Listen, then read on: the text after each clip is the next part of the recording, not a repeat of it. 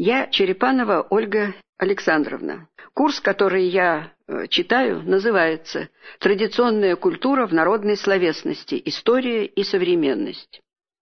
Небольшое вступление к курсу. Андрею Белому, известному писателю Серебряного века, принадлежит афористическое высказывание с метафорическим и несколько мистическим содержанием. В пространствах России скрываются иные пространства, в эти слова могут быть вложены различные смыслы, но основное их значение достаточно очевидно. Это многоплановость, неоднозначность России в ее культуре, ментальности, путях и перепутьях ее исторического движения. Глубина, насыщенность и многообразие культурного слоя России – одно из главных богатств, сохраненное для нас многовековой историей России. Исконный, и неприходящий источник этого богатства – традиционная народная культура. Курс в основной своей части посвящен одной из значимых составляющих народной культуры – народной мифологии, мифологическим представлениям и образам, нашедшим отражение в народной словесности конца XVIII – начала XXI веков. Основной методологический подход к материалу – этнолингвистический, предполагающий изучение культурных феноменов через их отражение в фактах языка и связанный с пониманием языка как факта культуры. Курс во многом основан на уникальных материалах, полученных в ходе этнолингвистических экспедиций на русский север в последние 20-25 лет. Лекция первая. Память культуры и культура памяти. Традиционная духовная культура народа это тот фрагмент культуры, который складывался в недрах этноса, народа, нации в течение веков и отражает в языке, различных формах словесности и искусства, в поведенческих стереотипах основной, устойчивый, хотя и исторически изменчивый, набор ментальных ценностей, в том числе представлений об устройстве природного и человеческого миров. Набор этих ценностей может располагаться на шкале от наивного знания до научного, точнее околонаучного. Существенной чертой этих представлений народной культуры является их образная насыщенность, проистекающая из специфики ранних форм мышления и в какой-то мере от эмоционального характера этноса, народа. Пример такой попытки заглянуть в устройство мира находим, например, в «Голубиной книге». В голубиной книге есть написано, от чего зачался наш белый свет, от чего воссияло солнце красное, от чего печет млад светил месяц, от чего пекут звезды частые, от чего заря зачалась утренняя, утренняя заря, заря вечерняя, от чего на земле ветры пошли, от чего на земле громы пошли, от чего на земле цари пошли, от чего появились бояре, князья, отчего крестьяне православные. Духовная и материальная культура, различаясь по конечному продукту, главным образом по технологии производства ценностей, имеет единый источник – мысль и чувство человека, и многократно пересекаются. Например, в таких феноменах нашей культуры, как изделия палиха или мстеры, каргопольская игрушка, устюжское серебро или вологодское кружево, присутствуют достаточно сложные технологические процессы, имеющие отношение к области материальной культуры, а сюжеты, образы, композиционные решения – это порождение духа и чувств человека. Чем более мы углубляемся вглубь веков, тем ощутимей и весомей становится духовная составляющая во всем, что создает человек и что его окружает. Возьмем, к примеру, жилище человека, дом – Конечно, и сейчас сохраняется духовная составляющая дома. Это семейный очаг, сугубо личное пространство семьи. Дом – это моя крепость. Однако материальная составляющая в наше время, несомненно, преобладает. Дома бывают городские, сельские, многоэтажные, крупноблочные, панельные, высокие, многоквартирные, элитные и так далее. В традиционной культуре и весь дом и каждый его элемент маркирован духовно. Порог – это граница дома, под порогом или около порога, под веником, живет домашний пенат, домовой. Печка-матушка – это локальный и духовный центр микрокосмоса дома. Конек на крыше получил свое название от оберега, помещенного на крыше, голова коня или лося. На фронтоне солнечный, так называемый громовой знак, обеспечивающий благосостояние жителей дома. Центральная балка в избе также имеет охранительную функцию. Один информант в экспедиции сказал нам, «Ой, выше матицы черти не поднимаются». Расположение окон, направление укладки половиц, расстановка нехитрой крестьянской мебели – все регламентировано и обосновано с точки зрения функции охраны от злых воздействий и обеспечения благополучия и достатка. Одухотворены и культурно маркированы почти все предметы домашней утвари и предметы в доме. Стол, престол, кочерга, ухват, печная заслонка. Даже держа, сосуд, в котором ставят тесто для выпечки, может иметь мужскую или женскую сущность в зависимости от четного или нечетного числа планок, из которых она сделана. Устраивают свадьбы между дежой женщины и дежой мужчины, чтобы приплод, то есть подъем теста с порыния, был большим. Несомненно, самым важным элементом духовной культуры является слово, понимаемое предельно широко. Это язык, Речь как средство коммуникации – это отдельное слово, которое может иметь огромное значение в жизни человека, тем более в сфере традиционной народной культуры. Это, наконец, весь корпус народной словесности, созданный этносом, народом, нацией. Именно в слове, словесности, духовная культура проявляется наиболее полно, ярко и многообразно.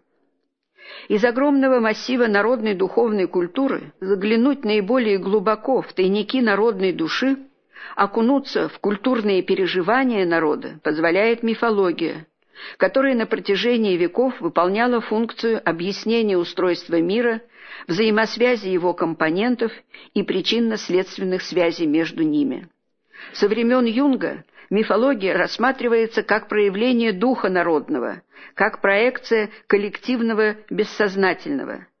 На протяжении всего XIX и XX веков представителями различных философских и научных направлений велись и ведутся поиски глубинных связей языка и мифа. Одно из направлений – это установление черт сходства языка и мифа как явлений социальной и культурной жизни человека.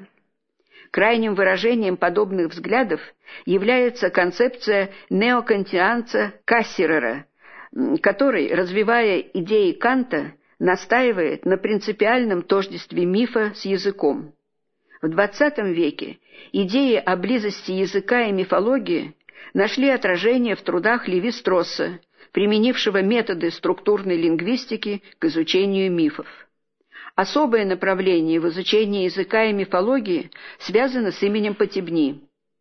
Истоки поэтической образности в мифологии и языке, исторические истоки многих явлений в лексике и даже синтаксисе русского языка, как древнего, так и современного, он видит в трансформациях мифологических образов и представлений. Мифологическая семантика лежит в основе внутренней формы слова, это термин «потебни», поскольку при мифологическом типе мышления образ и значение нерасчленимы в слове. Лишь постепенно, когда свойство отделяется от вещи, мифологический образ превращается в художественную или языковую метафору.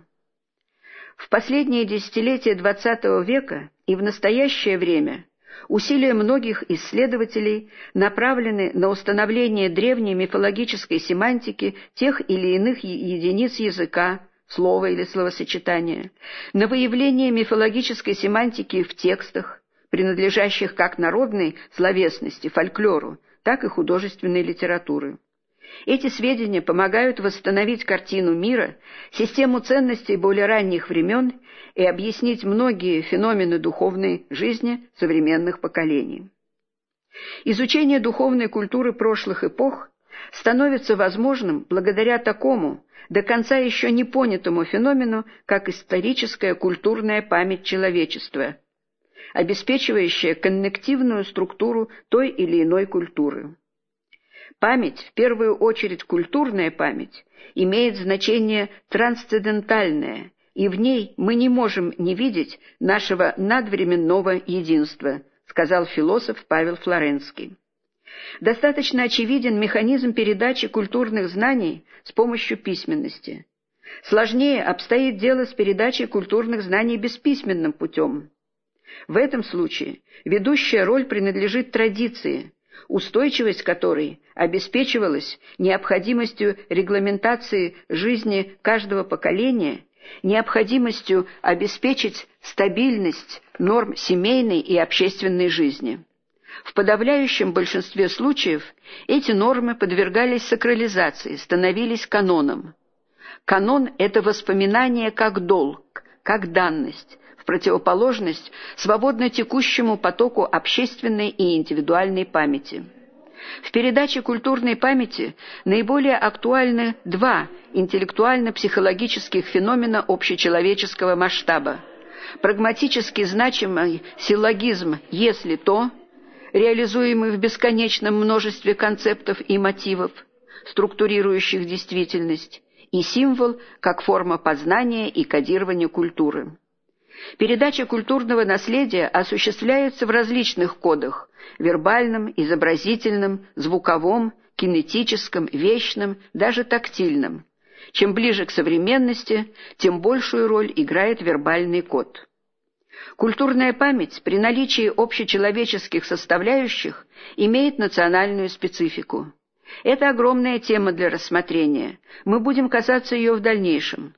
В самом общем виде можно сказать, что специфика русской национальной культурной памяти состоит в наличии изломов, тектонических сдвигов в ней, имеющих причиной крутые изломы отечественной истории. Традиционная народная духовная культура проявила большую устойчивость по отношению к социальным и политическим катаклизмам, но все-таки не избежала их полностью. Культура памяти – это осознанное или чаще неосознанное стремление и способность социума сохранять и передавать из поколения в поколение феномены отечественной и мировой культуры, выработка способов и форм передачи культурной памяти. У разных народов культура памяти различна. Из славянских народов весьма высокую культуру памяти в общенациональном масштабе можно отметить, например, у поляков.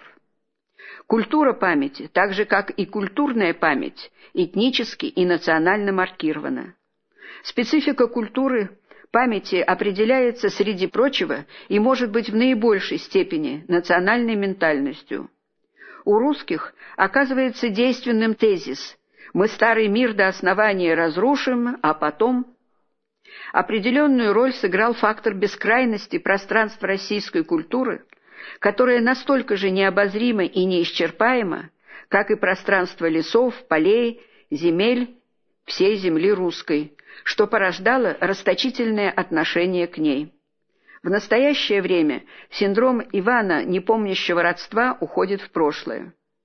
Культура памяти в настоящее время ярче всего реализуется в движении краеведения, получившего большое развитие, особенно в провинции, можно назвать Вологду, Пермь, Поморье. В гуманитарных науках также все больше внимания уделяется национальным корням. Исследования ведутся в области этнолингвистики. Этнолингвистика – это область знаний, ставящая своей задачей изучение культуры через язык и изучение языка как порождение культуры. Этнолингвистика имеет несколько направлений. В отношении материала, которым мы занимаемся, наиболее продуктивным является то, которое дает возможность погрузиться вглубь веков, в недра культурной памяти и имеет своей задачей восстановление ранней картины мира, того комплекса представлений, из которых, по сути, все мы выросли. Представим некоторые этапы и приемы поиска глубинной семантики культурного феномена, который сохранило для нас народное слово на примере небольшого текста, условно названного нами «стать за чурку». Текст таков. Старуха дочь изругала, сказала, чтоб тебя бес забрал, Ладно, девка-то сразу за чурку стала, говорит «чур, чур меня». Вдруг бес захохотал, Догадалась, говорит, а то бы я забрала ее. Быличка записана в Перми. Нарратив имеет два ведущих мотива. Первый. Если мать изругает или проклянет ребенка, маленького или взрослого, его может забрать к себе нечистая сила. И второе. Чтобы избежать этого, надо успеть зачураться, успеть сказать слово «чур». Оба мотива широко известны и представлены большим числом нарративных интерпретаций. Нас интересует именно второй мотив, поэтому ключевыми для нас оказываются слова «чур», «чур меня» и выражение «стало за чурку». Выражение «стало за чурку» в привлеченных лексикографических источниках не отмечено. Именно соположение слов «чур», «чурка» и выражение «стать за чурку» наводит на мысль о присутствии в тексте глубочайшего смысла из области очень ранних мифологических представлений. Чтобы попытаться увидеть глубину мифологической семантики нарратива, следует использовать некоторые технологии этнолингвистического анализа, обратиться к накопленному науку комплексу фоновых знаний в отношении славянского чур, попытаться обосновать связь глубинной семантики слов и понятий чур и чурка, для чего углубиться в этимологию этих слов. И это поможет понять семантику выражения «стать за чурку». О слове «чур» мы знаем довольно много. Сводка культурной и лингвистической семантики понятия и слова «чур» кратко представлена в этимологическом словаре русского языка Макса Фасмера и значительно более полно в статье Никиты Ильича Толстого «Чур и чушь», статья 1995 года. Полагают, что у славян было божество Чур, оберегающее границы владений. Так считают и считали Афанасьев, Рожницкий, Брюкнер, Погодин, Максимов и многие другие. Позднее этим словом могли называть домашнего пената, домового, согласно его охранительной функции, или черта, когда в русской культуре многое из языческого стало восприниматься как бесовское. Но это уже позднейшее наслоение. В народном языке «чур» получило охранительное значение. Произнесение этого слова а ранее это был призыв Бога-хранителя границ, устанавливает определенные границы, преграждающие путь вредоносным силам. «Чур, чур меня, чура!» Главным основанием для выделения семантической линии граница-предел стало слово «чересчур», внутреннюю форму которого видят через границу за предел чего-нибудь. Однако, скорее всего, значение границы предела является вторичным. Первичным было обозначение хозяина, божества-охранителя границ Чура. В сознании современного человека выражение «чур» охранительно-заклинательную и охранительно-запретительную функцию сохраняет, однако она очень ослабла и почти стерлась. Слово «чур», имея разговорный характер, стало восклицанием, означающим требование соблюсти какой-нибудь уговор, какое-либо условие. Мы дело кончим полюбовно, но только чур не плутовать, находим мы у Лермонтова в Тамбовской казначейше. Теперь обратимся к выражению «стать за чурку». В приведенной выше пермской быличке оно обнаруживает, как кажется, синкретичную семантику. С одной стороны, оно имеет переносное значение – оградиться словесным запретом, а с другой называет конкретное магическое действие – заслониться чем-то деревянным от действия вредоносных сил, встать за деревянный столб, взяться за деревянную часть дома, чурбан, чурку и тому подобное. Обычай этот хорошо известен как элемент современных бытовых поверий, когда мы себе и другим говорим «подержись за дерево», «постучи по дереву», чтобы не сглазить то, о чем идет речь. Таким образом, речь идет об охранительной силе дерева, хорошо известной с древнейших времен, когда существовало поклонение деревьям и их обожествление, когда многие их виды были известны как атрибуты значимых божеств, дуб как атрибут Перуна, или деревья были оберегами от злых сил, как рябина, например, или подателями силы и здоровья, например, верба, имеется ритуал вербохлёст, совершаемый для обеспечения здоровья, когда люди в определенные дни хлещут себя вербными ветками. Мировое дерево – это, наряду с горой, центр мира, медиатор между земным и небесным мирами. В период добывания огня трением дерево было источником величайшего блага для человека.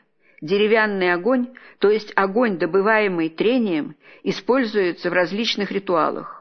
До последнего времени существует обычай украшать полотенцами, лентами а отдельные прокудливые деревья, почитаемые как сакрально маркированные, особенно возле мест, где были разрушены часовни или церкви украшать жилище березами в Троицу и приносить в дом елку на Новый год. Древнейший мифологический смысл и синкретизм значения выражения «стать за чурку», «зачураться словом» и обезопасить себя прикосновением к деревянному предмету подкрепляются общими этимологическими источниками слова «чур» и «чурка».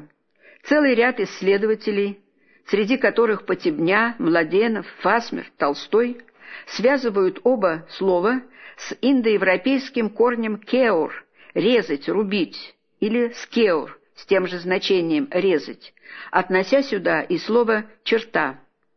Фонетический переход «каче» в этимологически родственных словах является вполне актуальным.